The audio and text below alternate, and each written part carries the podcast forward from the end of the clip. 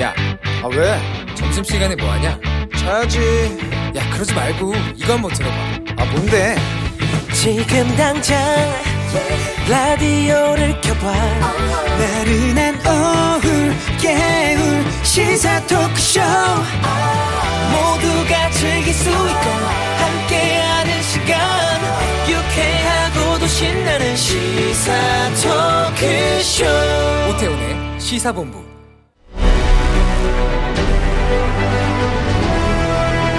김철민의 본부 뉴스.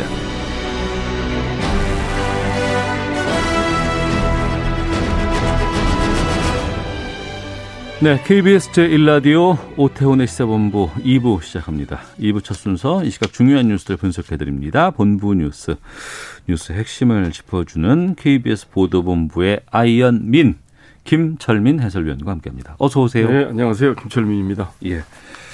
어, 목요일, 금요일, 토요일 이때쯤이 추석 연휴 이후에 코로나19 재확산 이 상황을 좀 그렇죠. 살펴볼 수 있는 중요한 기간이다라고 했는데 예, 예. 방역 당국이 그렇게 보고 있었죠. 오늘은 어떻습니까? 오늘이 신규 확진자가 54명, 54명 나왔습니다. 그래서 어제가 69명이었는데 예. 15명이 더 줄어서 음. 이틀째 두 자릿수를 유지를 했고요. 예. 최근 열흘 사이에 가장 낮은 수치를 기록을 했습니다. 그러네요. 예. 예. 그래서 이제 특히 주목될 부분은 이제 지역 발생이 38명인데 음. 지역 발생자가 50명 아래로 떨어지면은 1단계로 내려갈 수 네, 있는 사회적 기준이 거리두기 되잖아요. 1단계 요건이 되거든요. 예, 예. 그래서 이제 이, 이 부분이 주목이 되긴 하는 상황인데, 음. 근데 추석 연휴 때 이제 가족 친지간 모임으로 인한 그 집단 감염, 요 사례가 이제 계속 그 산발적으로 나오고 있는데, 네. 그동안 뭐 전라북도 정읍, 그다음에 대전, 뭐 경북 예천 이런 데서 이제 그 집단 감염이 어제까지 나왔었는데 오늘 경기도 화성에서 또 나왔어요. 그래서 어, 그 연휴에 함께 식사한 가족들이 또 여섯 명이 같이 확진 판정을 받는 이런 네. 일이 있어서요. 이제 요렇게 그 추석 연휴 기간에 가족 친지 간의 요 집단 감염 음. 요게 이제 자꾸 이제 계속 나 이제 산발적으로 나오고 있는 데다가 특히 이제 오늘부터 또 한글날 사흘 연휴지 않습니까? 그렇습니다. 그래서 이제 연휴 기간에 또 이제 인구 이동이 늘어나고 특히 오늘 보수단체 집회 예, 예. 이런 것들이 그 향후에 그 이제 확산세가 이제 추가로 더 될지 말지 여부를 가늠할 수 있는 중요한 음. 이제 변수가 될 것이다 이렇게 보고 있습니다. 네. 저희가 일부에서 저희 곽지연 리포터 연결해서 광화문 현장 상황 들어봤거든요. 예, 예, 예. 아주 조용하다고 해요. 예. 현재까지는. 지금 어떻습니까? 지금 이제 경찰이 그 오늘 집회 신고가 1,200건이 넘게 들어왔는데 네. 지금 이제 10명 이상 모이겠다고 한 음, 집회 100, 한 40여 건 정도는 다 금지 통보를 내려서요. 네. 대규모로 모일 수 있는 상황이 아닙니다. 그리고 음. 지금 광화문 광장 주변에는 경찰 인력과 장비들이 투입이 됐고 차벽이 설치되고 이래서 어 거기에서 집회는 못 하고 대신 그 이제 서울 곳곳에서 산발적으로 이제 기자회견 정부 이제 이번 방역이 정, 뭐 정치 방역이다 이렇게, 네. 이렇게 비난하는 기자회견들이 이제 곳곳에서 열리고 있는데요. 그래서 기자회견은 신고 안 하고도 진행할 수 있으니까요. 예, 그렇죠. 예, 예. 그래서 이제 오전에 서울 독립문에서 이제 8.15 국민 비대위라고 이 저 사랑제일교회가 참여한 이런 이제 보수단체인데 네. 여기서 방역 당국이 정치 방역을 하고 있다 뭐 이렇게 비난하는 기자회견이 있었고 오후 2시에는 이제 광화문 광장에서 기자회견 하겠다 이렇게 음. 했고요. 그래서 어 그리고 법원에서 지금 이제 열대 미만 소규모 차량 시위는 허용을 했거든요. 예. 그래서 그 차량 시위대를 조직을 해서 열대 미만으로 음. 조국 전 장관이라든지 추미애 장관 집 주변에서 차량 시위를 하고 있다고 합니다. 알겠습니다. 예, 예. 자, 그리고 어 깜짝 놀랐어요. 어젯밤 늦게 예, 울산에서 주상복합 아파트에서 화재가 났어요. 예, 그 이제 울산 남구 달동에 있는 사만 아르누보라는 33층짜리 주상복합 아파트거든요. 예. 이제 밤 11시 10분쯤에 불이 시작이 됐는데 시- 아파트 12층에서 시작이 된 걸로 추정이 된다고 그럽니다. 그래서 네. 이제 건물 외장재가 이 알루미늄 이제 복합 패널로 돼 있고 패널하고 패널 사이에 이제 가연성 자재가 사용이 됐고 어. 가연성 접착제가 사용이 되고 이래서요. 어 그리고 또 이제 당시에 그 강풍 특보가 내려져 있어서 불이 순식간에 바람, 예, 바람이 많이 불었어요. 예, 순식간에 건물 전체를 번졌습니다. 그래서 예. 이제 건물에는 이제 그 스프링클러가 다 설치가 돼 있었는데 음. 이게 한꺼번에 여러 군데서 스프링클러가 작동이 되는 바람에 옥상에 있는 수조에 물이 금방 고갈이 돼가지고 아. 이 재기능을 못했다고 그럽니다. 예. 그래서 이제 그 자칫하면 큰 대형 사고가 날 뻔했는데 이 아파트가 지금 127가구가 살고 있거든요. 300명 가까운 주민들이 살고 계신데 그 소방당국에서 신속 출동을 해가지고 주민들을 대피시키고 음. 또 주민들도 침착하게 대처를 하고 이래서 현재까지 사망자가 없는 걸로 이렇게 확인이 아유, 됐습니다. 다행입니다. 그 이제 연기를 좀 일부 이제 마셨다거나 어. 그다음에 대피 과정에서 뭐 일부 찰과상을 입은 이런 주민들 80여 명이 이제 인근 병원으로 다 이송이 됐고요. 네. 방역 저 소방 당국에 의해서 구조된 인원이 77명. 이래서 음. 그 현재까지 실종자는 없고요. 사망자도 없는 걸로 지금 파악이 되고 있습니다. 네.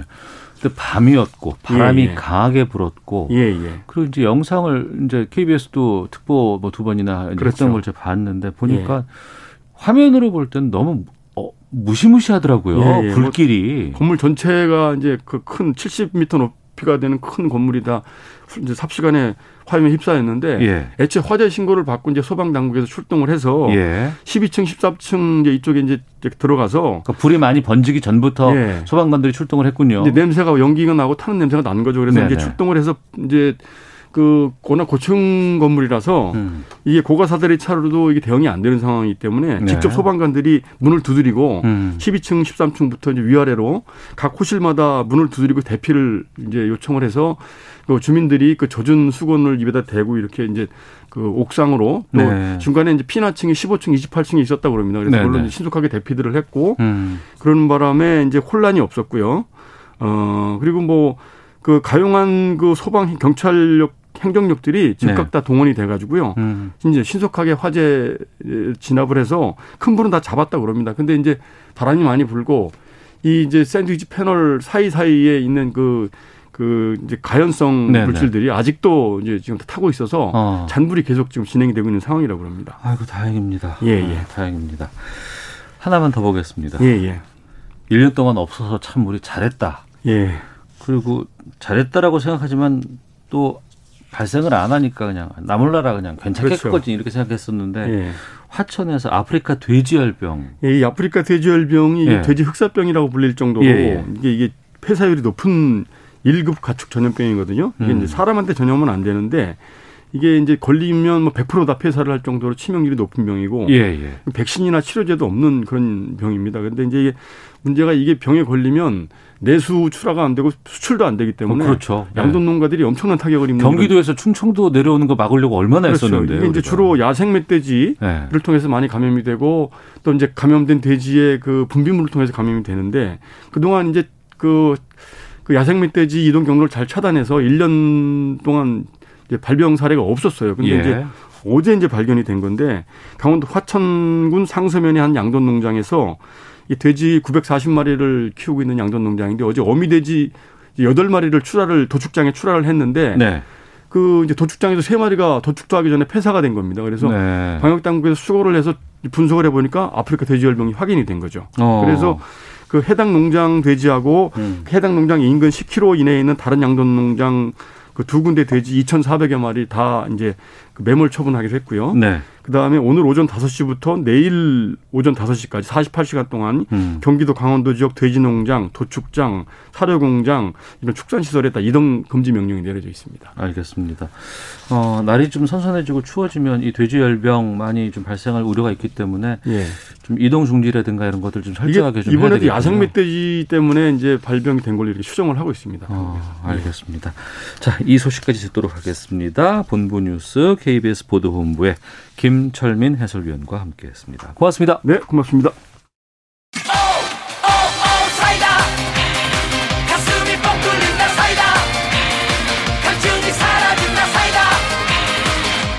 시사본부 다 으아으아으아으아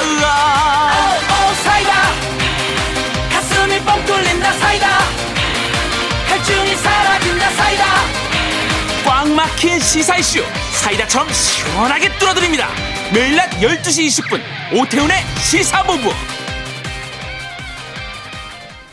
네. KBS 제1라디오 오태훈의 시사본부 함께하고 계십니다. 지금 시각 1시 9분 지나고 있는데요. 시사본부 청취 여러분들의 참여 기다리고 있습니다. 샵 9730으로 의견 보내주시면 됩니다. 짧은 문자 50원, 긴 문자 100원, 어플리케이션 콩은 무료로 이용하실 수 있습니다.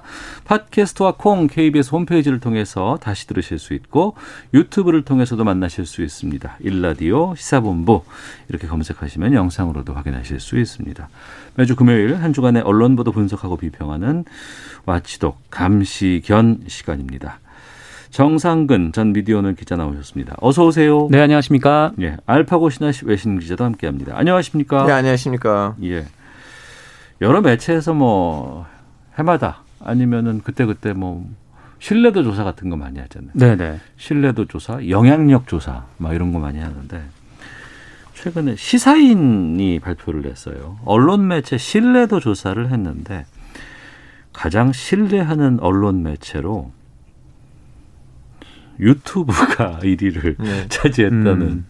뉴스를 좀 들었습니다. 시사인이 벌써 14년째 이걸 조사를 했다고 하는데 우선 그 전에 유튜브가 신뢰하는 언론 매체로 1위를 차지한 거 알파 기자는 어떻게 생각하세요? 저는 그렇게 나올 줄 알았어요. 아 그래요? 예, 왜냐하면 유튜브에서 가짜 뉴스 가짜 뉴스를 생산하는 채널들이 있을 뿐이지 네. 유튜브라는 그 자체를 그 플랫폼을 가지고 음. 봤을 때는 결론적으로는 그나마 건강한 뉴스를 접하기에는 음. 제일 간편한 플랫폼이 아닐까 싶어요. 왜냐하면 유튜브를 오직 영상으로 보시면 안 돼요. 네. 예를 들면 이제 가짜 뉴스들도 있겠지만 음. 어떤 뉴스 자체가 올바르다면 그걸로 매칭이 된 또 다른 영상들이 거기에다가 뜨니까 네. 그러다 보니까 진짜 좀 약간 진지하게 쓰- 유튜브를 쓸 줄 아는 사람은 정확한 음. 뉴스를 접할 수가 있고 그리고 그것뿐만 아니고 댓글이란 자체가 있잖아요. 네. 댓글에 댓글이 달리고 거기서 음. 논쟁들이 이루어지고 그래서 예. 유튜브를 에, 좀 약간 정신 있게라고 음. 해야 되는지 모르겠지만 어떤 단어를 써야 되는지 모르겠지만 유튜브를 진짜 잘 사용하면 뭐 국제 뉴스라든가 경제라든가 아니면 정치에 대해서 에, 정확한 정보를 얻을 수 있다고 저는 봅니다. 그러니까 효율적인 유튜브의 검색 기능을 이용을 하면 예. 전 세계의 다양한 뉴스를 내가 보고자 하는 것들을 빠르고 예. 신속하게 또 비교할 수 있는 그런 플랫폼이다. 예. 어, 이해하면 되겠습니다. 예, 그리고 하나 더 추가를 하자면 예. 에, 트위터나 같은 다른 SNS과 다르게 음. 에, 같은 자기 사상끼리의 사람들이 이렇게 물집하는 거 아니고 어. 그 옆에다가 관련된 영상들 뜰 때는 그렇죠. 반대의 영상들이 나오거든요. 그래서 저는 예를 들면 극 보수라면 옆에서 극 진보 영상을 많이 떠요. 아 그래요? 예, 보게 저는 돼요. 계속 일관 되게 좀 나오는 것 같은데. 아직 그거는 이제 어떻게 쓰냐에 따라 다르긴 하지만 어. 저한테는 항상 네. 극단적인 영상 항상 나와요. 어. 한 문제의 양극의 영상을 항상 뜨니까 네. 저는 좀 약간 어떤 사건을 판단하는 데 있어서는 도움이 많이 됐다고 봅니다. 정상훈 기자는. 뭐 저도 사실 예상이 됐던 부분이긴 한 게 이게 왜냐면은 그 한 2, 3년 전 조사 결과부터 이제 유튜브가 등장을 하기 시작하더니 음. 이 작년 같은 경우에는 2위까지 올랐었거든요. 그래서 네. 아마 한 2020년 조사에서는 1위 정도 오르겠다라고 생각을 했는데 이렇게 조사 결과 오른 것으로 나타났고 음. 어뭐 그 이전부터 쭉 보면은 사실 이제 언론사 매체가 아니라 이 네이버나 이제 카카오 같은 이 다음 같은 어 그런 이제 플랫폼 사업자들이 그 신뢰도 조사에 좀 많이 어 상위권을 좀 차지한 그런 상황이기도 했었습니다. 그래서 네. 음 이게 유튜브나 뭐 네이버가 뭐 좋은 성적을 뭐 이전과 같이 거둘 것이다 좀 이런 생각들이 좀 있었죠. 그 과거에는 우리가 언론 방금도 보면은 가장 신뢰하는 언론 매체로 조사를 했는데 그러면 이제 언론사라고 우리가 주- 그동안은 생각해 왔었는데 이제는 언론 매체라고 해서 다양한 정보를 얻을 수 있는 플랫폼도 언론의 기능을 하는 역할로 우리가 좀 이해를 해야 될 것 같아요. 네. 근데 유튜브는 불신 매체에서도 5위의 이름을 올렸다고 하는데 이건 어떻게 봐야 될까요? 손상원 기자. 음, 그러니까 뭐 많은 분들이 유튜브 정보가 완전하지 않다라는 거를 좀 알고 계신 것 같아요. 그러니까 아까 알파고가 얘기했듯이 그냥 유튜브라는 플랫폼만 보면은 음. 뭐 그거 자체는 뭐 큰 문제가 없는데 이제 문제는 그 안에 이제 여러 가지 어, 뉴스들이 있다라는 거죠. 네. 그러니까 뭐 이제 뭐 유튜브가 뭐 시장 조사에서 뭐 신뢰도 1위에 오르긴 했습니다만 그 안에는 뭐 KBS 유튜브 채널도 있는 거고 뭐 SBS 유튜브 채널도 있는 거고 MBC 유튜브 채널도 있는 거고 아, 또또 여러- 그럴 수 있겠군요. 예, 네. 예, 예. 또 여러 언론사들이 이제 만드는 또 유튜브 아. 채널도 있다 보니까 근데 그래서 이제 뭐 거기서 접하는 분들이 좀 많을 거예요. 근데 음. 어, 다만 그 유튜브가 이제 불신하는 매체에서도 올랐던 거는 아무래도 좀 이 좀 그 뭐랄까요 가짜 뉴스를 기반으로 한 유튜브 방송도 일부 있는 것도 사실이고 네. 또 편향적인 것들도 상당히 좀 많은 것도 부인할 수 그게 없는 정말 거니까. 그것뿐만 아니고 불신의 문제 또 다른 것도 있어. 우리는 잘 언급을 하지 않았는데 네. 유튜브에서 이제 영상이나 아니면 뉴스 제작 제작 과정을 봤을 때는 그 일반 방송 KBS랑 달라요. KBS는 지금 이제 작가들끼리 뭘 하고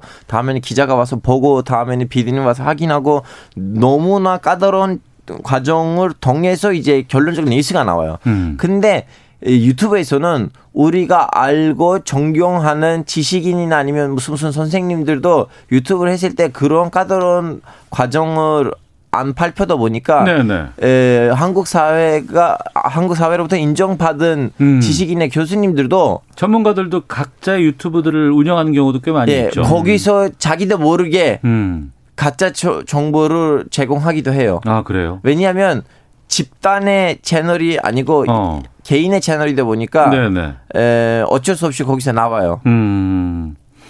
알겠습니다. 불신하는 매체 보니까 1, 2위를 조선일보 그리고 TV조선 이렇게 뽑혔네요. 네, 뭐 큰 이변은 아닌 게 사실 거의 매년 이 조선일보 그리고 TV조선이 불신 매체 1, 2위에 계속 올라온 것이 사실입니다. 그래서 네.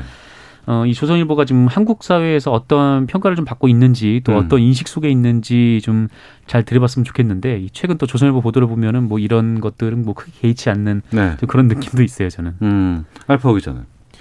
조선일보가 이런 점수를 땄던 이는 조선일보 전체가 아니고 아니면 조선 미디어라고 해야 되는지 모르겠지만 방송국하고 신문사가 같이 같이 들어갔기 때문에 어, 전체가 아니고 에, 그 미디어에서는 정치부 때문에 이러한 점수를 받았다고 보면. 아, 특히나 정치부 쪽에 영향이 좀 예. 크다. 아. 왜냐하면 에, 그 조선일보의 그 국제부라든가 조선일보 이제 좀 약간 에, 경제부의 기사들 보시면 거기 있는 기자들이 상당히 좀 약간 깊이 음. 취재를 하고 기사를 진짜 잘 작성하고 진짜 국제적인 quality 정도 기사들이 그쪽에서 나오긴 하지만 네. 정치부에 나왔던 기사들이 그동안 논란을 일으키면서 어쩔 수 없이 나머지 기자들도 똑같은 동아리 안으로 평가를 받게 되었어요. 알겠습니다. 그 기상 언론사가 신뢰도에서 뭐 가장 안 좋은 성적을 기록하고 있고 네. 또 유튜브라는 동영상 어, 사이트가 지금 신뢰도 1위를 차지하고 있는 이런 상황입니다. 그러면 기성 언론들은 이런 상황에서 어떻게 해야 되는가? 또 최근에 기성 언론사들에 대해서 못 믿겠다. 뭐 이런 뭐 음. 의견들도 상당히 좀 많이 나오고 있거든요. 음. 어떻게 해야 될까요? 그 아무래도 이 유튜브 같은 경우에는 뭐 기존 언론사들과는 좀 성격이 좀 다르죠. 그러니까 네. 뭐, 뭐 조선일보, 뭐 KBS, 뭐 한겨레, MBC 이런 식으로 해서 뭐 유튜브 이렇게 한 줄에 세울 수 있는 성격은 아니고 네. 그 유튜브는 이제 별개의 이제 플랫폼이죠. 그러니까 음. 라디오, TV, 뭐 유튜브 이렇게 줄을 세워야 되는 거거든요. 그래서 네. 어, 지금 이제 많은 분들이 뉴스를 소비하는 패턴이 뭐, 뭐 신문을 보다가 그다음에 뭐 TV 뉴스를 보다가 음. 이제는 이제 포털이나 아니면 유튜브로 이제 많이들 옮겨갔는데 어, 그 안에서 이제 콘텐츠 제공자로서 뭐 언론들도 다시 한번 좀 자기 정체성을 돌아봐야 할 때가 아닌가라는 음. 생각이 들어요. 근데 네. 뭐 어쨌든 유튜브를 통해서 많은 분들이 또 뉴스를 소비하고 또 뉴스를 읽고 있는 상황인데 그 유튜브가 편향적이다라는 시선으로 접근을 하면은 음. 뭐 이거는 좀 글쎄요, 뭐 감당할 수 없는 거고 그냥 언론은 그냥 언론대로 계속해서 뭐 진실을 탐구하는 음. 또 이제 어좀 이렇게 균형 잡히고 좀 그런 것들을 계속 유지를 해야 되는 음. 거죠. 알파 기자 지금 마스크를 턱에 개고 있거든요. 아, 죄송합니다. 입고, 입고 가까이 있었죠. 예. 아, 저도 죄송합니다. 계속 말하다 보니까 어 어디 갔지 뭐 이게 턱에 있더라고요. 예 예. 예 죄송합니다. 고맙습니다. 예. 네, 다시 한번 죄송하고요. 음. 아 저는 뭐라고 해야 되나 그 방금 전에 정상도 선배의 말을 완전히 통해하면서 주고하고 싶은 건 뭐냐면 네. 제가 얼마 전에 아는 에, 한 잡지사에 그 음. 뉴스 잡지사에 이제 무슨 무슨 주년 기념 행사에 갔는데 네, 거기 네. 이제 그 잡지사 사장님이 이제 그날에 대해서 멘트를 쳐야 되잖아요. 첫 말이 이거였어요. 음. 어, 구독자 여러분 죄송합니다. 1년 동안 우리는 중간층 오바들만 했습니다. 용서해 음. 주십시오. 일단 그걸 좀 약간 길게 하고 다음엔 이제 연설을 했는데 네. 에, 기성 언론들은 일단은 진짜 아무것도 없이 음. 인정하고 예. 우리 진짜 쓸데없이 오바를 낸 것 같아요. 왜냐면 어. 인간이 실수하게 돼 있는데 이거는 예, 인간 예. 실수 넘어가는 문제들도 많아요. 음. 일단 그걸 인정하고 제대로 된 사과를 하고 새 출발했으면 좋겠어요. 음. 안 그러면 밥그릇을 빼앗을 거예요. 음. 저 하나 하나만 더 말씀드리면 지금 사실 뭐 많은 언론사들이 지금 뭐 이렇게 온라인에 맞는 컨텐츠를 개발하기도 하고 또 네. 유튜브에 맞는 컨텐츠를 뭐 여러 가지 개발해서 또 쓰고 있기도 하고 그 중에 일부는 또 성공을 거둔 측면들도 있는데 사실 이 조직이 크고 방대할수록 아무래도 좀 온라인 무대로 이렇게 획 전환하기는 이게 쉽지 않은 거는 분명한 무겁죠 사실인 몸이. 것 같아요. 예. 예. 예. 그러니까 뭐 내부 구성원들의 이제 기존 플랫폼, 그러니까 뭐 음. TV나 신문에 대한 일종의 뭐 어좀 이런 표현이 적당한지 모르겠지만 집착이라고 얘기를 하면 뭐 그런 것도 분명히 존재하는 사실인데 네. 어, 그래도 이제 좀 변화는 좀 불가피한 상황이고 또 이 변화를 하려면은 어, 지금 현재 이 그 뭐라 그럴까 이게 방송 관련 규제들이 어, 지금 그 현재 그 온라인 시대에 좀 적절한가에 대해서도 한번 생각을 해볼 부분이 있는 것 같아요. 어떤 뜻이죠?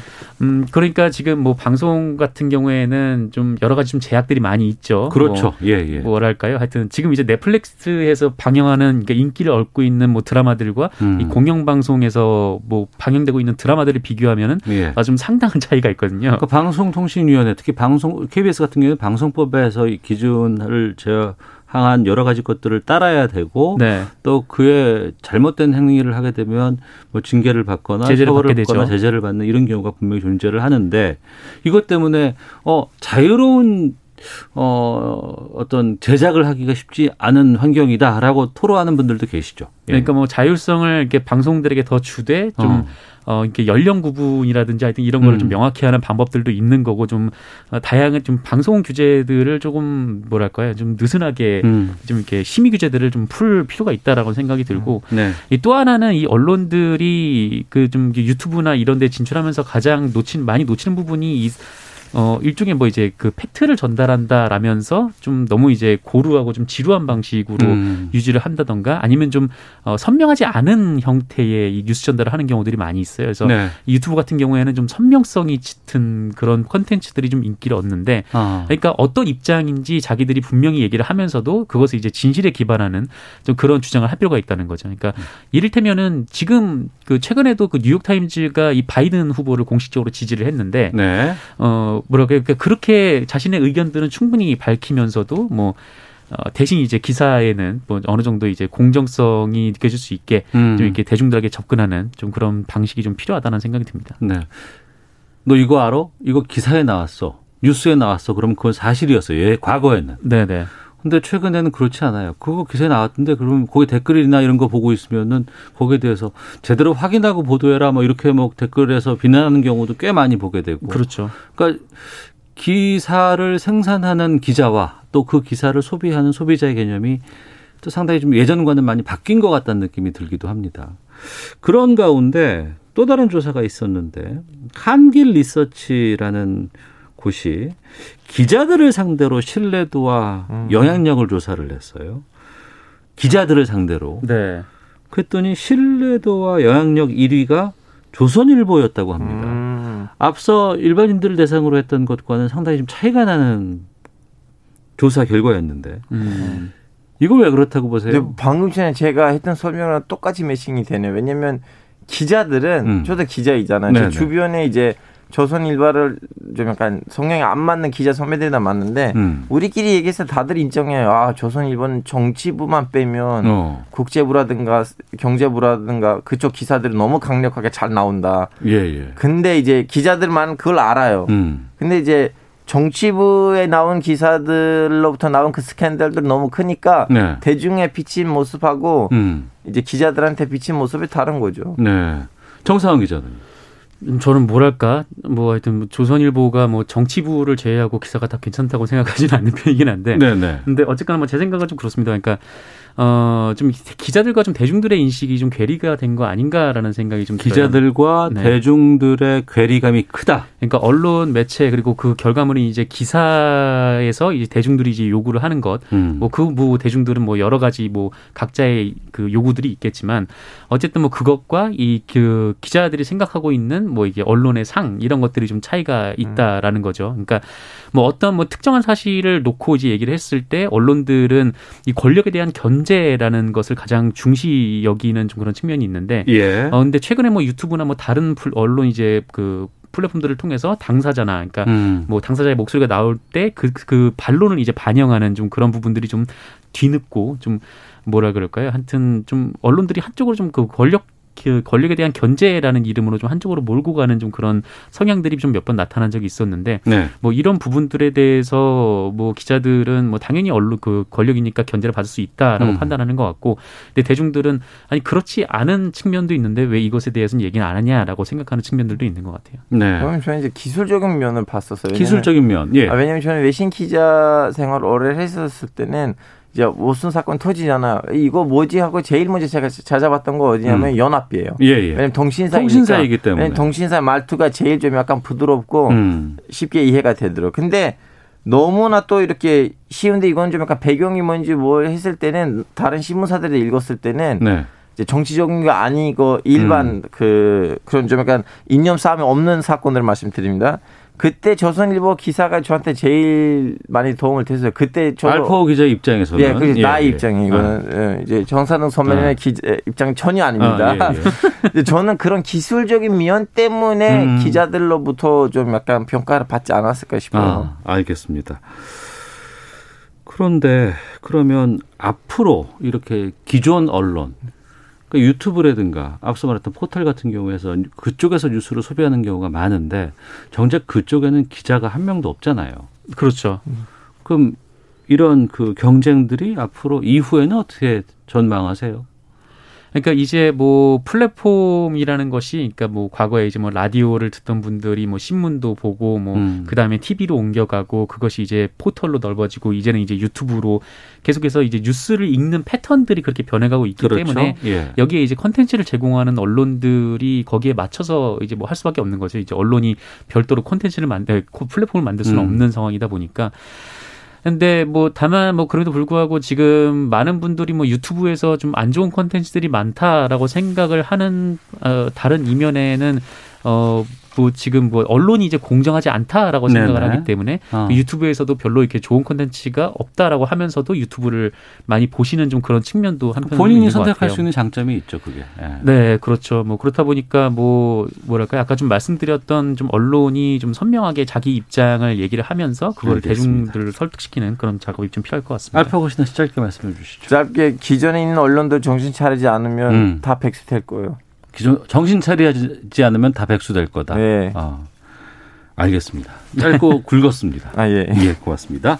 자, 주간 미디어 비평 감시견 와치독 시간 마치도록 하겠습니다. 정상근 전 미디어널 기자 그리고 알파고 신하 씨 외신 기자 두 분과 함께 했습니다. 말씀 고맙습니다. 네, 감사합니다.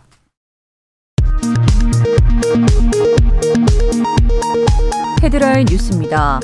질병관리청은 잠정 중단됐던 인플루엔자 국가 예방접종 지원 사업을 오늘 13일부터 만 13살에서 18살 이하를 대상으로 재개할 계획이라고 밝혔습니다.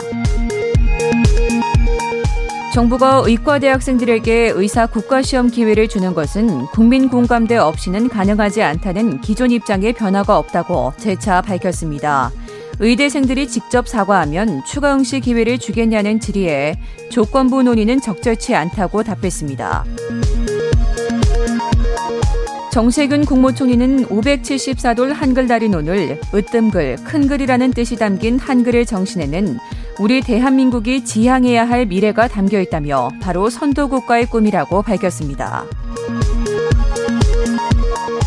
다음 달 3일 열리는 미국 대통령 선거를 앞두고 사전투표 열기가 뜨겁습니다.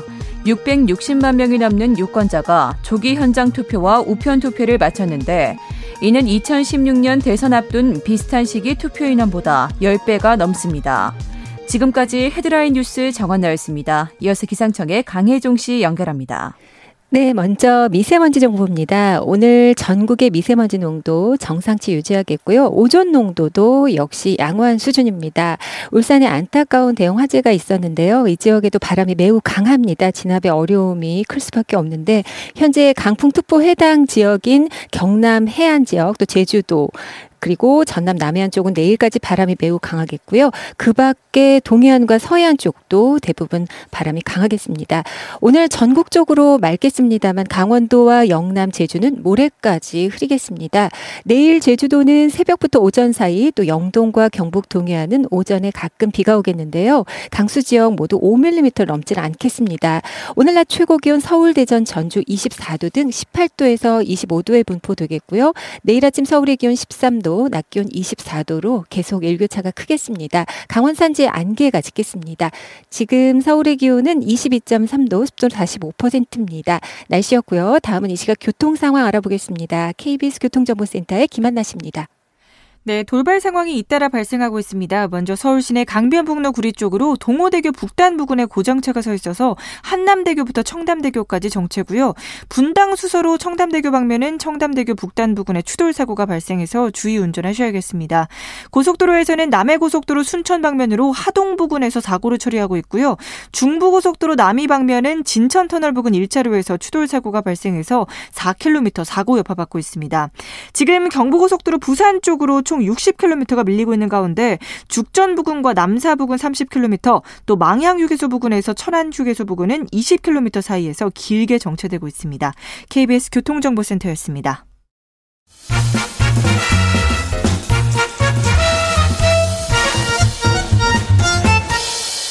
오태훈의 시사 본부. 네, 오늘 한글날입니다. 오태훈의 시사본부 금요 초대석 한글날 어떤 분을 모셨을까요? 개그맨으로 활동을 하셨습니다. 많은 사랑을 받다가 방송인으로도 활동 오랫동안 하셨죠. 한글 연구로 박사 학위를 받고 한글 지킴이로 왕성하게 활발하게 그리고 꾸준히 활동을 하신 분입니다. 저희가 제목을 이렇게 적었네요. 한글날이 대목인 유일한 연예인. 한글 문화연대 정재환 공동대표를 모셨습니다. 어서 오세요. 예.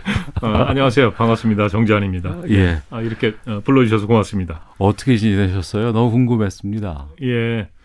뭐 그동안에 이제 뭐 열심히 네. 예, 책도 보고 어. 또뭐 책도 쓰고 그리고 이제 뭐 한글 얘기 듣고 싶어 하시는 분들이 계시면 예. 예, 전국 어디든지 달려가고 아. 뭐 그러면서 생활을 했습니다. 저는 정재환 씨를 이제 방송으로 많이 접하다가 네. 제가 아나운서실 한국어 연구부에서 근무를 오래 했었거든요. 네.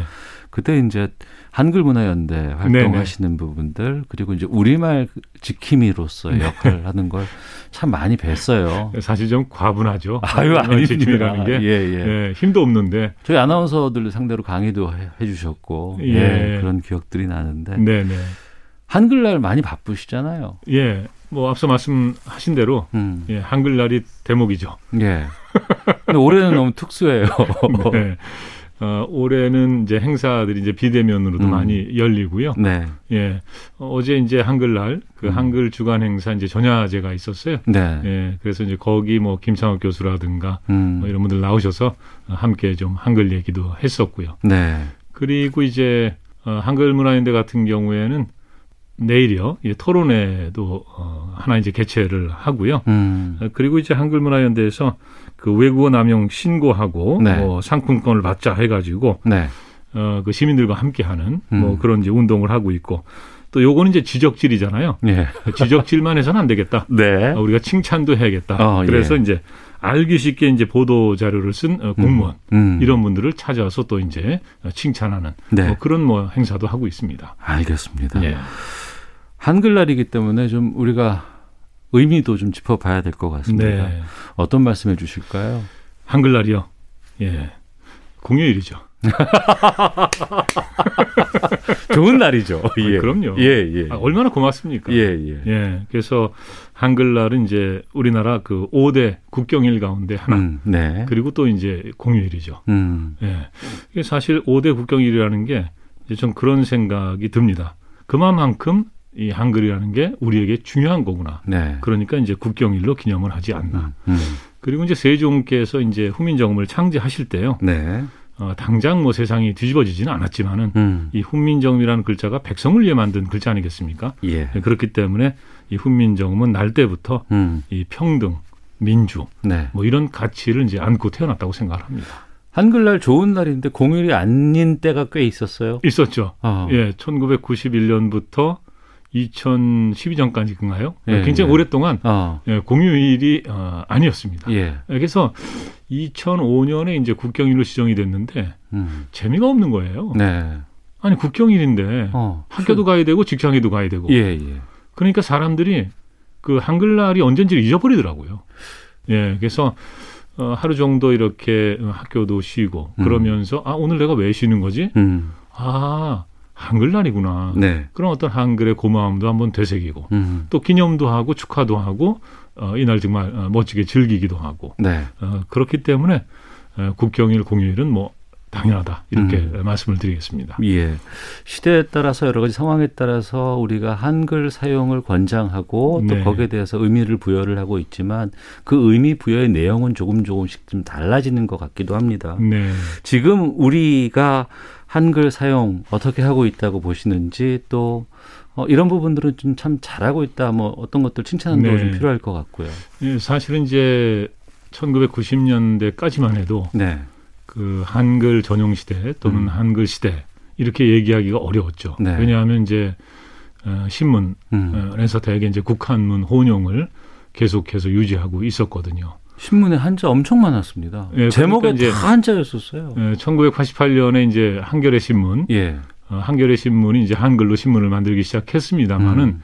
그 이후에도 계속해서 어, 계속해서 이제 어, 국한문 이렇게 한자를 섞어 쓰는 신문들이 많았고요. 네. 그런데 이제 2000년대 들어서면서 이제 변화가 시작이 됐죠. 네. 예, 한자를 쓰니까 어, 신문이 안 팔린다. 음. 예, 안 팔린다는 건 뭐냐면 그런 거죠. 사실은 그 많은 분들이 그 신문을 읽어야 되는데 네. 어, 한자 때문에 좀 읽기가 불편하다. 음. 또 읽기가 어렵다. 이렇게 되면 이제 대중지로서의 어떤 그 생명 이런 거를 잃게 되는 거죠. 네. 어, 그리고 바로 이제 한글 시대가 되다 보니까 음. 이제 그 한자에 의존하지 않아도 네. 얼마든지 한글로 이제 의사소통을 할 수 있는 어, 그런 시대가 됐다는 거죠. 어, 그때도 보니까 거부감이 꽤 많았어요. 한글만 쓴다 그랬을 때 일부에서는. 네네 그렇습니다. 의미를 알을 수 우리가 알아들을 수 없지 않느냐. 한자가 있어야지 의미를 구분할 수 있는데. 네. 근데 지금 그런 말하는 사람 없어요. 예. 어. 그러니까 이제 뭐 좀 노파심이었겠죠. 예. 이제 어, 우리 국어에 그 한자 어휘가 많으니까 네. 뭐 한자를 좀 정확하게 적어줘야 음. 뜻이 잘 통하지 않겠느냐. 예, 그런데 우리가 말을 할 때도 네. 한자 어휘를 많이 쓰지 않습니까? 그렇습니다. 네, 음성으로는 그런데 예, 예. 말을 할 때마다 순간순간 어. 누가 옆에서 한자를 적어주지 않지 않습니까? 그렇습니다. 예, 그래도 다 알아듣고 서로 소통하지 않습니까? 예. 그래서 예, 그것은 이제 기우였다. 음. 예, 얼마든지 어, 한글 시대, 이 대중 시대의 문을 어, 더 활짝 열어갈 수 있다. 네. 예, 뭐 그런 거죠. 어. 그렇게 우리말 한글 시대가 활짝 열렸는데 네. 최근에 와서 좀 아쉬운 점들도 많이 좀 보일 것 같습니다. 어, 한글의 어떤 그 이로움이랄까요? 예. 어, 이런 걸 이제 지나치게 누린다. 지나치게 누린다. 그러니까 이제 사실은 이제 그런 거죠. 어, 최근에 이제 뭐 야민 정음 같은 것도 있지 않습니까? 그러니까 이제 어, 띵작이라고 이렇게 썼는데 아, 예, 예, 예. 명작을 예, 예. 예, 쓰다 보니 예. 뭐 생김새가 비슷한 예, 예, 예. 뭐 이제 띵으로 예, 바꿔서 예. 쓰고 예, 예. 소통하는 뭐 어. 이런 게 있는데 예. 뭐 이것을 갖고 이제 한글 파괴라고 할 수는 없고요. 어. 이것은 이제 철자 파괴 정도는 되겠죠. 왜냐하면 예. 명작인데 그걸 띵으로 썼으니까. 예, 예. 예. 그렇지만 이제 어, 이런 정도는 제가 볼 때는 아. 어, 한때 어떤 그 유행으로 그칠 가능성도 높고요. 물론 유희, 이제 이게 유희적인 의미도 좀 있을 수 그렇죠, 있겠고요. 그렇죠. 예, 예, 예, 어, 뭐 언어유라고 이제 아. 얘기들 하시는데요. 예. 어, 근데 이제 이게 심화되면 좀 곤란하긴 하겠죠. 왜냐하면 어, 예. 이 말이라는 건 약속이지 않습니까? 그렇습니다. 그러니까 명작이라고 했을 때 아, 어. 그것이 정말 그 훌륭한 어떤 작품을 의미하는 건데 예. 또 띵작을 또 같은 의미로 쓰게 되면 어. 어, 계속해서 그 또 그런 말을 또 기억해야 되고 그렇죠. 예, 또 혼선이 생기는 이런 음. 상황. 예, 그러니까 그런 점만 좀 주의하면 될 것 같고요. 저는 네. 오히려 걱정하는 거는 우리가 그 우리말의 어떤 그 질서, 음. 그러니까 뭐랄까요, 예, 언어 규범이라고 할까요, 맞춤법 네. 이런 것을 좀 경시하는 풍조가 생기지 않았나. 어. 예, 예전에는 그 연애 편지를 쓸 때도 예. 그 사전을 펴놓고 연애 편지들을 많이 썼거든요. 지금은 연애 편지조차 안 쓰잖아요. 아 이게 참 사랑이 간절히 필요한 시대입니다. 예, 예, 예. 연애 편지도 어. 이런 가. 이런 가을에는 그럼요. 예. 연애 편지 좀 쓰고 그래야 되는데요. 어. 그랬었는데 요즘에는 거의 신경을 안 쓰는 거죠. 아. 예, 그래서 심지어는 아, 너는 내 인생의 반려자. 아. 저는 그 발연기는 들어봤는데요. 반여자는 어, 처음 들어봤습니다. 발 여자. 예. 예, 그래서 이제 예를 들어서 예, 예, 이런 예. 걸또 지적을 하면 음. 아니 그 뭐좀그 틀릴 수도 있지 네. 어? 철자가 어. 이렇게 말씀하시는데 그렇지 않아요. 그건. 예. 영어나 무슨 뭐 일본어나 외국어 공부할 때는 예. 그 절대로 틀리면 안 되는 거거든요. 그럼요. 예. 하다못해 그냥 문자를 보내거나 여러 네. 가지 요즘에는 뭐 SNS라고 합니다만 예. 거기에다 글을 쓸 때 보낼 때 특히나 관심 있는 상대방 네. 이성에게 그 할 때는 표준어 맞게 네네네. 철자법 다 저, 정하면서 지키면서 네. 예. 그리고 이제 띄어쓰기 잘 하고 보내면 거기서 호감 가지 네. 거기서 그 반려자를 잘못 쓴다거나 그러면 그 좋은 마음 얻을 수 없습니다. 근데 지금 이제 그 오태훈 아나운서님께서 말씀하신 것처럼 예. 시사본부니까 본부장님이라고 부를까요? 아니 뭐 네. 본부장님께서 예. 말씀하신 것처럼 예. 제가 어 최근에 굉장히 그 기쁜 그 뉴스가 하나 있었습니다. 예. 여성들을 대상으로 뭔가 조사를 했는데 어. 그 남자친구가 이 맞춤법이고 엉망인 거에 대해서 어떻게 생각하느냐. 예, 예. 그랬더니 어 절규하고 싶다. 어, 실제예요. 진짜예요. 저는 맞아요. 예, 맞습니다. 아, 아, 우리 젊은 여성들이 이런 어. 생각을 하고 있나? 예, 예. 아, 여기에서 저는 어, 희망을 봤습니다. 어. 예. 그리고 또 우리나라가 아, 워낙에 좀 세계에서 잘 나가잖아요, 요즘에. 어, 그럼요. 예, 네. 특히 이제 K 방역 뭐 이러면서 네. 뭐 세계화 그러는데 또 한편으로는 그 세계화라는 측면에서 뭐 글로벌 얘기하고 막 네. 이러면서 여러 가지 이제 용어들을 네네. 그냥 갖고 와서 네. 이건 좀 안타까운 면도 좀 있어요. 아, 그저 이제 영어 단어를 좀 이렇게 음. 예, 섞어 쓰는 거. 네. 저도 조심하는데 또 안 쓸 수도 없더라고요. 그러니까 이제 불가피하게 우리가 이제 마이크라든가 네. 뭐또 이제 카메라 그러니까 이런 것들은 사실은 불가피한 측면이 있거든요. 네. 특히 이제 에, 외래 문물과 함께 들어오고 음. 특히 이제 명사류 이런 것들은. 예, 예. 근데 이제 불필요한 것들이 있습니다. 음. 뭐냐하면 어, 예전에 어떤 분이 저한테 그러시더군요. 어, 참 어, 사람이 그 터프하면서도 음. 나이브하시군요. 예, 예. 그래서 저는 그때 굉장히 고민했습니다. 어. 나는 과연 어떤 사람 어떤 사람일까? 네, 그래서 예. 이런 거는 사실은 쓸 필요가 없는 거고요. 어. 최근에 이제 이 코로나 관련해 가지고 음. 또 영어들이 많이 쏟아져 나왔는데 네. 코호트 격리 이런 거 사실은 그냥 집단 격리하면 예, 되거든요. 예, 예. 그러니까 저는 사실은 어, 통째 격리 음. 이런 것도 좋겠다라는 생각을 했었는데 예. drive through도 이제 이 승차 진료 이렇게 어. 하기로 하지 않았습니까? 예, 예. 근데 drive through가 나오더니 거기에 이게 짝을 맞춰 가지고 어. walking through가 나왔어요. 예, 예. 이런 게 이제 세트로 노는 거죠. 어. 예, 근데 walking through는 사실은 원래 거기가 그냥 진료소거나 검사소거든요. 그렇죠. 다 굳이 그걸 걸어놨어요. walking 예, 예. 스루라고 뭐 간판을 달 필요가 없는 거예요. 어. 그 사람이 그리고 뭐 어, 걸어 다니지 무슨 기어 다닙니까? 예, 예. 예. 어. 그러니까 이런 그 불필요한 거 이런 게 좀 문제가 아닌가 생각합니다. 그 부분은 특히 이제 언론이 되게 중요한 것 같아요. 네네네. 처음 시작했을 때 예. 이걸 그냥 어, 승차 진료 이렇게 얘기를 풀어버렸으면 그렇죠. 문제가 없었는데 예. 또 우리가 또 이 승차 진료 드라이브 네. 스루는 먼저 시작을 했단 말이에요. 네네. 애초에 용어를 정할 때 언론에서 그렇게 했으면 편했을 텐데 네. 좀 언론에서 거기에 대해서는 신경을 좀 덜 쓰고 있는 거 아닌가 그렇죠. 저도 좀 반성하게 그러니까 되네요. 그 오본 부장님이 예. 책임을 지셔야 되고 아, 좀 제가요? 잘 하셔야 됩니다. 예, 명심하겠습니다. 부탁드립니다. 예. 그 공동 대표로 활동하고 있는 한글 문화연대 네. 좀 소개 좀 해주세요. 어, 2000년에 이제 결성이 됐고요. 벌써 20년이 넘었군요. 예, 20년 됐습니다. 예. 예. 그리고 이제 그때 아마도 이제 1997년에 그 복고일 선생께서 그 국제시대의 민족어 이런 책을 내면서 이제 영어 공용화를 얘기했어요. 그 영어를 함께 쓰자. 우리가 그렇게 써야 된다. 그렇죠. 한국어와 함께 이제 영어도 공용어로 쓰자는 건데 예, 예, 실제로는 이제 영어만 쓰자는 어, 쪽이었죠. 그렇죠. 예. 예, 그래서 어, 그때 상당히 이제 위기를 느끼고 어. 어, 우리말을 우리가 좀 어, 지켜야겠다. 음. 어, 그리고 어, 가꾸고 더 키워나가는 이런 운동을 할 필요가 있겠다. 네. 그래서 이제 시민단체로 출발한 거죠. 그런데 왜 정재환 씨가 이 역할을 하셨냐는 거예요. 아, 아 제가요. 예. 사실 방송하면서 예. 이게 어려운 게 많더라고요. 어. 그러니까 말이라는 게 예. 친구들하고 이렇게 사석에서 얘기할 땐좀 편하게 할 수 있지 않습니까? 네네. 근데 이제 마이크 앞에서 딱 얘기를 하니까 음. 예, 시청자들이나 청취자들 앞에서 그 말이 좀 그 정확해야 하고 네. 올바르게 이제 표현을 해야 되는데 예. 그게 굉장히 어려웠던 거예요. 그래서 제가 예. 여기 이제 서점에 예, 예. 군의 서점 있지 않습니까? 네네. 거기서 이제 닥치는 대로 책을 사다가 어. 보기 시작했죠. 예. 이제 국어 공부를 뒤늦게 시작한 겁니다. 어. 그러다가 저도 모르게 이제 사랑에 이 한글 사랑, 우리말글 사랑에 빠진 거고요. 어.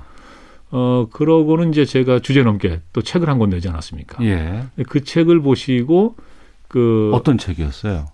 아, 그 책이요. 예. 그, 그 책이요. 예. 자, 제 인생을 좀 많이 바꾸는 책인데요. 예. 이 자장면이 맞아요. 잠봉은이라고요. 아, 예, 예, 예. 예, 기억납니다. 예, 예. 이책 때문에요. 네. 정말 그 순환을 많이 겪었습니다. 아. 예, 왜냐하면 제가 그, 그 책에 이제 요 얘기만 있는 건 아니고 그렇죠. 다른 얘기들도 있는데 네.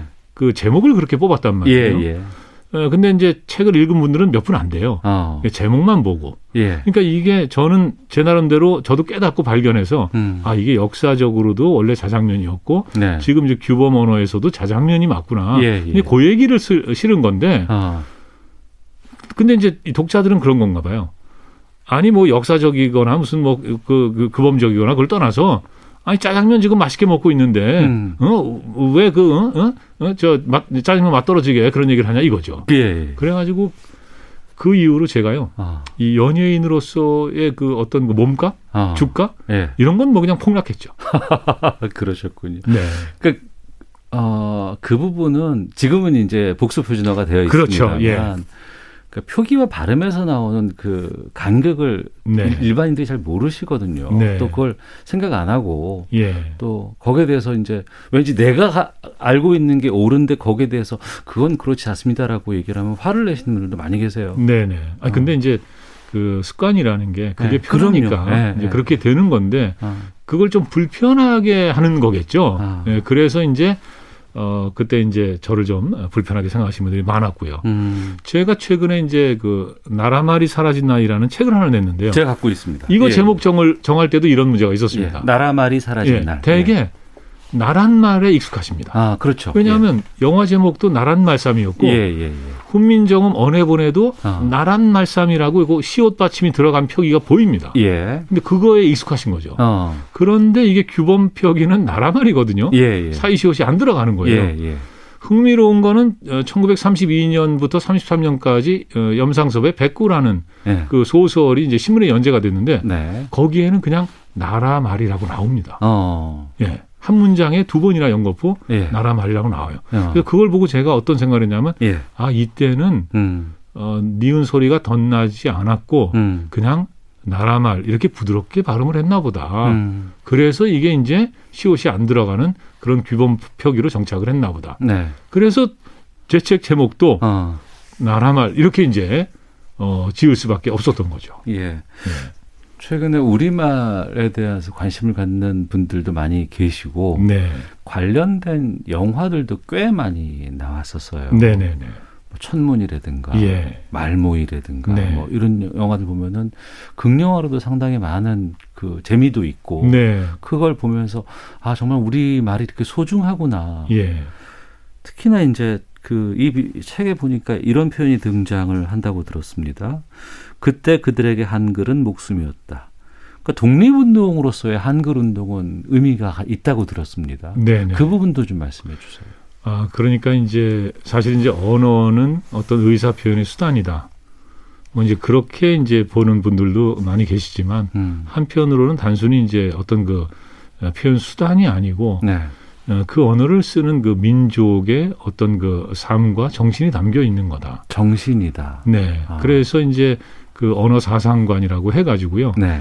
어, 이제 19세기 말부터 20세기 초 이때 그 이 결의와 언어의 운명이 그 하나의 그 운명 공동체다. 음. 이렇게 생각하는 사상이 사실은 전 세계적으로 풍미했었거든요. 예. 주시경 선생께서 말이 오르면 나라가 오르고 음. 말이 내리면 나라가 내린다. 네. 이 얘기를 어, 나라가 망하기 직전인 1910년 6월에 하신 겁니다. 아. 예, 글을 쓰시면서. 예, 예. 예, 그러니까 이제 그때는 그런 어떤 절박한 심정으로 음. 어, 지금 나라도 지켜야 되고 말도 지켜야 되고 네. 이런 생각을 하셨던 거죠. 근데 음. 이제 에, 나라가 망하지 않았습니까? 예. 일본의 이제 식민지가 되고. 음. 근데 이제 주시경 선생의 제자들께서 네. 바로 이제 주시경의 학설과 사상을 어, 받아들이고 계승하고 음. 발전시키는. 그래서 이제 이분들이 아 우리가 지금 비록 일제 치하를 살고 있지만 네. 어, 주권을 빼앗겼지만 말글을 지키고 있으면은 언젠가는 우리가 독립을 할 수 있지 않겠느냐. 음. 어, 그래서 이제 29년에 1929년에 이제 사전 편찬 위원회라는 걸 만들고 네. 바로 이제 말모이죠. 이 음. 사전 편찬을 시작을 하는데 에, 거기 보면 이런 게 있습니다.